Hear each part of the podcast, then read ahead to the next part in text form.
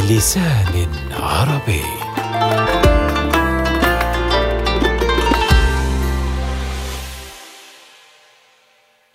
عالبالك عهدك يا سهل حوران، شرشف قصب وانطرد بالنيسان، عرسك صبايا ولمتك ملان، وامي غريب بسأل عن الرفقة.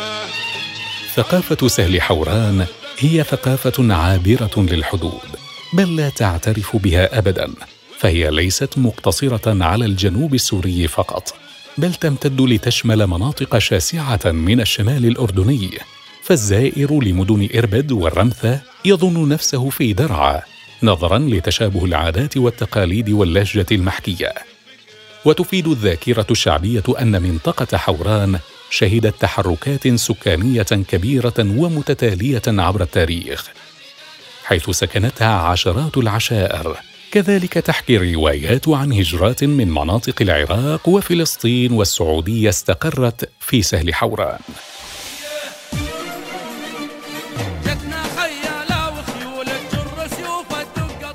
حوران هي المنطقة الجنوبية من سوريا والشمالية من الأردن، وتمتد جغرافياً حتى تخوم جبال عجلون في الأردن، وهي عبارة عن سهل، لذلك سميت المنطقة سهل حوران.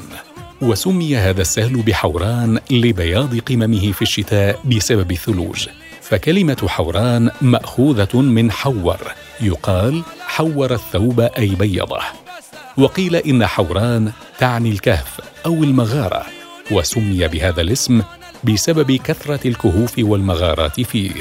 يمتاز سهل حوران بخصوبة التربة ونوعية محاصيله الزراعية وخاصة القمح، إلى درجة أنه كان سلة غذاء روما، إبان حكم الرومان للمنطقة، وكان يطلق عليه أهراء روما لخصوبة تربته وجودة محاصيله ووفرتها. تدور حياة السكان في منطقة سهل حوران على مدار العام حول الزراعة، فالسكان هناك هم فلاحون بالدرجة الأولى، يزرعون الحبوب بأنواعها إلى جانب الخضروات الصيفية والشتوية. تلي الزراعة ما يعرف بمربي الحلال من أغنام وماعز، وهذا يأخذنا إلى أصل المنسف في تلك المنطقة، حيث نجده يتحد بين عالمين: عالم الفلاحة البعلية، جريش القمح أو البرغل أو الفريكة، وعالم البداوة المستقرة، لحم الضأن والسمن ومريس اللبن الجميد. وفي وصف المنسف والجميد كتبت المقولات وألقيت الأشعار وألفت الأغاني، لتحقق مدينة الكرك الأردنية شهرة كبيرة في صناعة الجميد. يقول شاعرهم علي محمد الفريحات: بيوم وليمة وبيوم عيد أتتك عزائم الحظ السعيد، أتاك المنسف الكركي يزهو، يفوح الطيب في نفح الجميد، فأهلا بالصنوبر والأرز وباللبن المصفى والثريد، أرز فوق خبز تحت لحم، ويحمل بالأكف مع الزنود. والجميد لبن خاثر يجمد بعد استخلاص المادة الدسمة منه، ويقطع إلى كتل وتترك تحت أشعة الشمس حتى تجف، وهو ركن أساسي من أركان المطبخ الفلسطيني والأردني والحوراني السوري، حيث لا يكتمل المنسف بدون هذه الكتل التي يتم إذابتها لتصبح سائلاً، ويضاف إلى المنسف ليعطيه شكلاً جميلاً وطعماً خاصاً.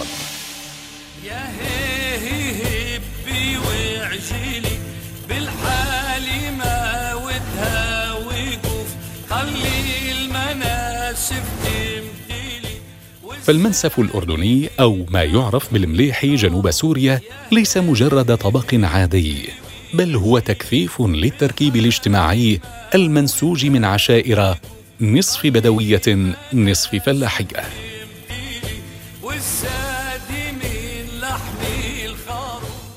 التراث هو ذلك المخزون الواسع الذي يشمل جميع الجوانب المتعلقة بالإنسان، سواء أكان ملموساً أم غير ملموس، والتراث كائن حي يعيش فينا إذ يعكس صوره على شكل تعابير شعبية تعبر عنها بالرقص والغناء في مختلف الاحتفالات الشعبية. ثمة قواسم مشتركة في التراث الشعبي بين مدن سهل حوران، فالحصاد والزرع والدبكة والسحجة، وآداب الضيافة وتقاليد الزواج وأفراحه، والعادات التراثية جميعها تحدد النمط الثقافي العام لدى سكان حوران، كما أنها تحدد مدى السلوك الشعبي الحوراني. أما عن طقوس الحصاد فله العديد من المزايا، ولهذا الموسم في الموروث الحوراني عادات لم تتغير وطقوس غنية محببة بقيت كما كانت بتفاصيلها رغم تغير أدوات العمل، لكن المنجلة والمواويل والأهازيج الشعبية ما زالت على حالها وتترسخ من عام لآخر. والعمل في الحصاد من أصعب الأعمال وأكثرها مشقة على الفلاحين، يحسب لها الفلاحون حساباتهم، فهم يفضلون أيام الندى لحصاد القمح والشعير تجنباً للهدر، يرافقها أغاني محببة تزيدهم حماسة، منها ياسين حب الهوى يا ياسين، ياسين يا عذاب الدراسين.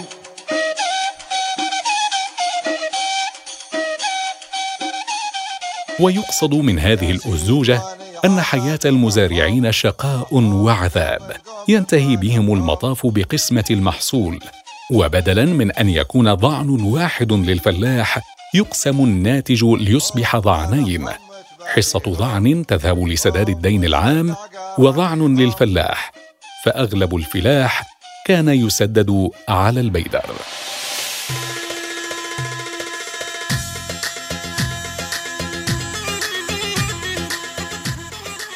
والدبكة هي رقصة شعبية متناسقة وتتألف من فريق واحد يصطف على نسق، ويمسك كل فرد بيد الآخر ويعطي الإيعازات والأوامر قائد الصف أو ما يسمى الرواس. ونجد أن الدبكة الحورانية قريبة من الدبكة الفلسطينية، وكذلك الغناء مشابه للغناء، كما أن الدبكة الأردنية خليط من الحورانية والفلسطينية، فكانت الأجمل، ويرافق الدبكة المجوز أو الشبابة.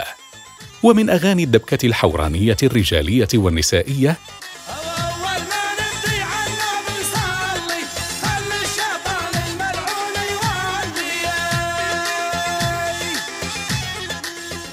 والسحجة، هي من أهم أفراح العرس في تلك المناطق، وتتجلى بضرب الكف اليمين على الشمال مع ترديد كلمة دحيوا به، وليس لها معنى سوى التخفيف من الإرهاق، وربما كانت بداية تتناغم مع حركة الجسم والأيدي. وعندما يبلغ التعب بالرجال السحيجة ينطلق أحد الشعراء ويقول قصيدة بلحن خاص، ويسمى هذا الشعر السامري. ومن أغاني السحجة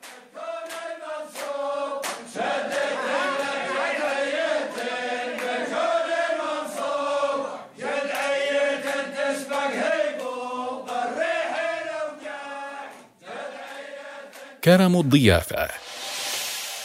يرى الفيلسوف الفرنسي جاك دريدا أن الضيافة قانون إنساني مطلق وغير مشروط ويتسم بالغلو، وهي أن نعطي للقادم كل مأواه وذاته وخصوصيته وخصوصيتنا من غير أن نطلب منه اسمه أو أي مقابل، إنما في تناقض مستمر ومستحيل مع قانون الضيافة ذاتها التي تجعلها مشروطة بتفضيلات معقدة.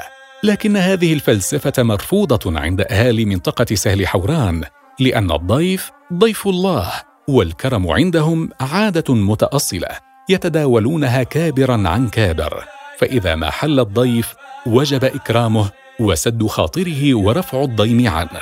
ومن آداب الضيافة أن يتمتع المعزب بطلاقة الوجه وطيب الكلام، وأن يفرح بقدوم الضيف ويقوم بخدمته على أتم وجه، وفيه يقولون على بالي محبوحة العين المضافة. المضافة هي بيت عام لجميع أفراد العشيرة ومكان للتباحث في الأمور الهامة، فهي تمثل إرث الآباء والأجداد القديم، كما كانت ملاذاً للضيف وابن السبيل في الماضي نتيجة لعدم توافر المواصلات والفنادق. وللمضافة أهمية كبيرة في حياة المجتمع الحوراني لما تقدمه من أدوار مختلفة، وخاصة في المجالات الاجتماعية، من خلال عمليات التواصل والتعارف التي تتم بين قاصديها والأحاديث المتداولة فيها، والتي تناقش شؤون البلدة أو العشيرة، سواء فيما يتعلق بالزراعة أو الحصاد أو المواسم بشكل عام. وفيها تعقد الجاهات اجتماعاتها للتوفيق بين الأطراف المتخاصمة. وللمضافات الكثير من العادات والتقاليد والأنظمة المتبعة التي تسير عليها، ولا يجوز مخالفتها في المجتمع الحوراني، منها أن يدخل الضيف برجله اليمنى إلى المضافة بعد أن يقول السلام عليكم، ولا يسأل الضيف من أنت وماذا تريد إلا بعد ثلاثة أيام.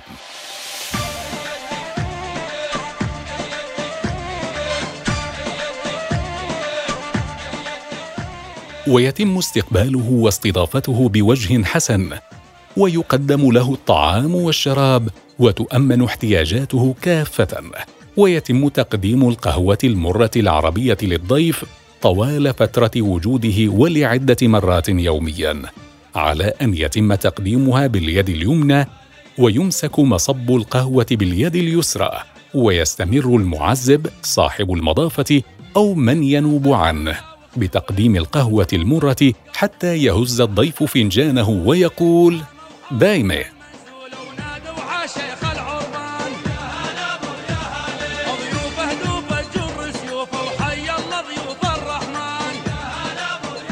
والمضافة تفرش عادة بالبسط أو السجاد أو اللباد الصوفي الملون وبعض جلود الأغنام في فصل الشتاء لتقي البرد. كما تحتوي المضافة عند مدخلها وعلى أحد طرفيها خزناً جدارية تستخدم لوضع القهوة العربية والهال والفناجين التي تقدم عادة للزائرين أثناء السهرات. ويثير دق القهوة العربية الشجون، ويتفنن صاحب المضافة بالنقر عليه، فيطرب كل من يسمع، وهو بمثابة الداعي أو النذير للأقرباء والجيران والأصدقاء، يخبرهم بقدوم ضيف عزيز. يا محلى جمع الرفاق يا بديوان،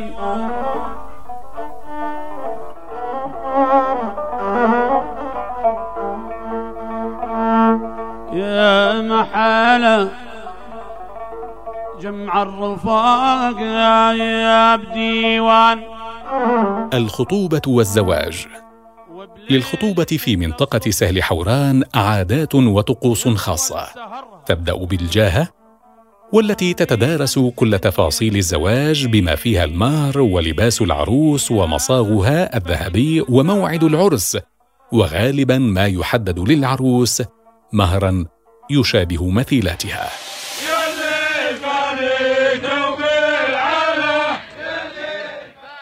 في الجاهة وبعد الحصول على موافقة مبدئية من أهل العروس، يمشي مجموعة من أهل العريس في صف واحد متوجهين إلى بيت أهل العروس وطلب الفتاة بشكل رسمي، حيث يحدد موعد عقد القران على أن لا يتم قبل مرور ثلاثة أسابيع من الخطبة، وألا يتخطى العام أو العامين كحد أقصى.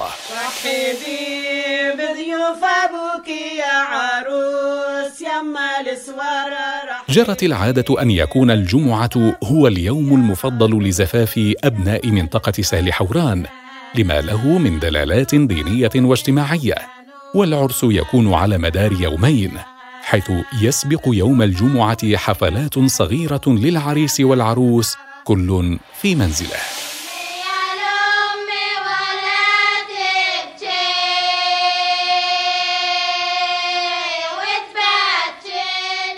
أما اليوم الثاني وهو يوم الزفاف، يتم خلاله استدعاء النقاشة التي يعهد إليها بتزيين يدي العروس ورجليها بنقوش جميلة تسمى الحناء، تعبر عن مشاعر البهجة والسرور، وتبشر بقرب مغادرة العروس من منزل والديها إلى بيت زوجها.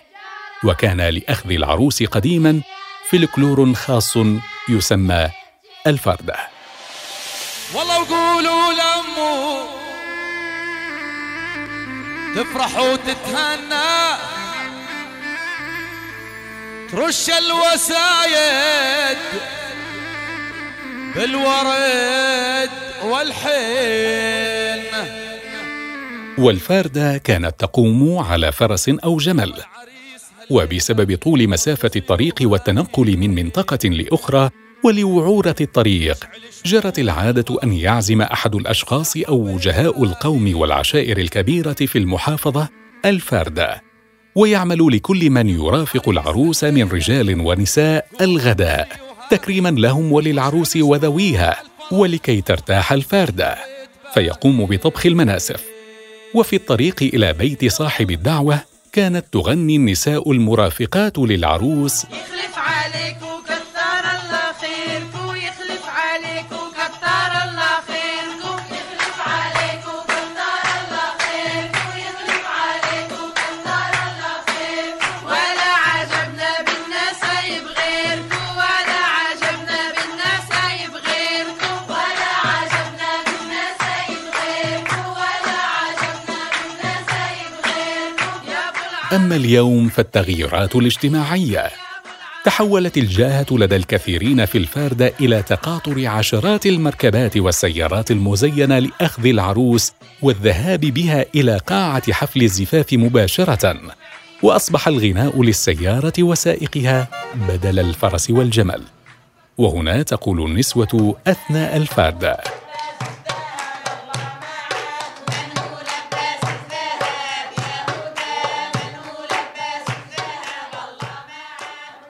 ولا ينتهي الأمر في الزفاف عند لقاء العروسين، بل هناك عادات أخرى تأتي في الأيام التي تلي حفل الزفاف، مثل الصباحية والعزائم، وتقاليد أخرى أخذت تختفي تدريجياً لتحل مكانها أنماط جديدة.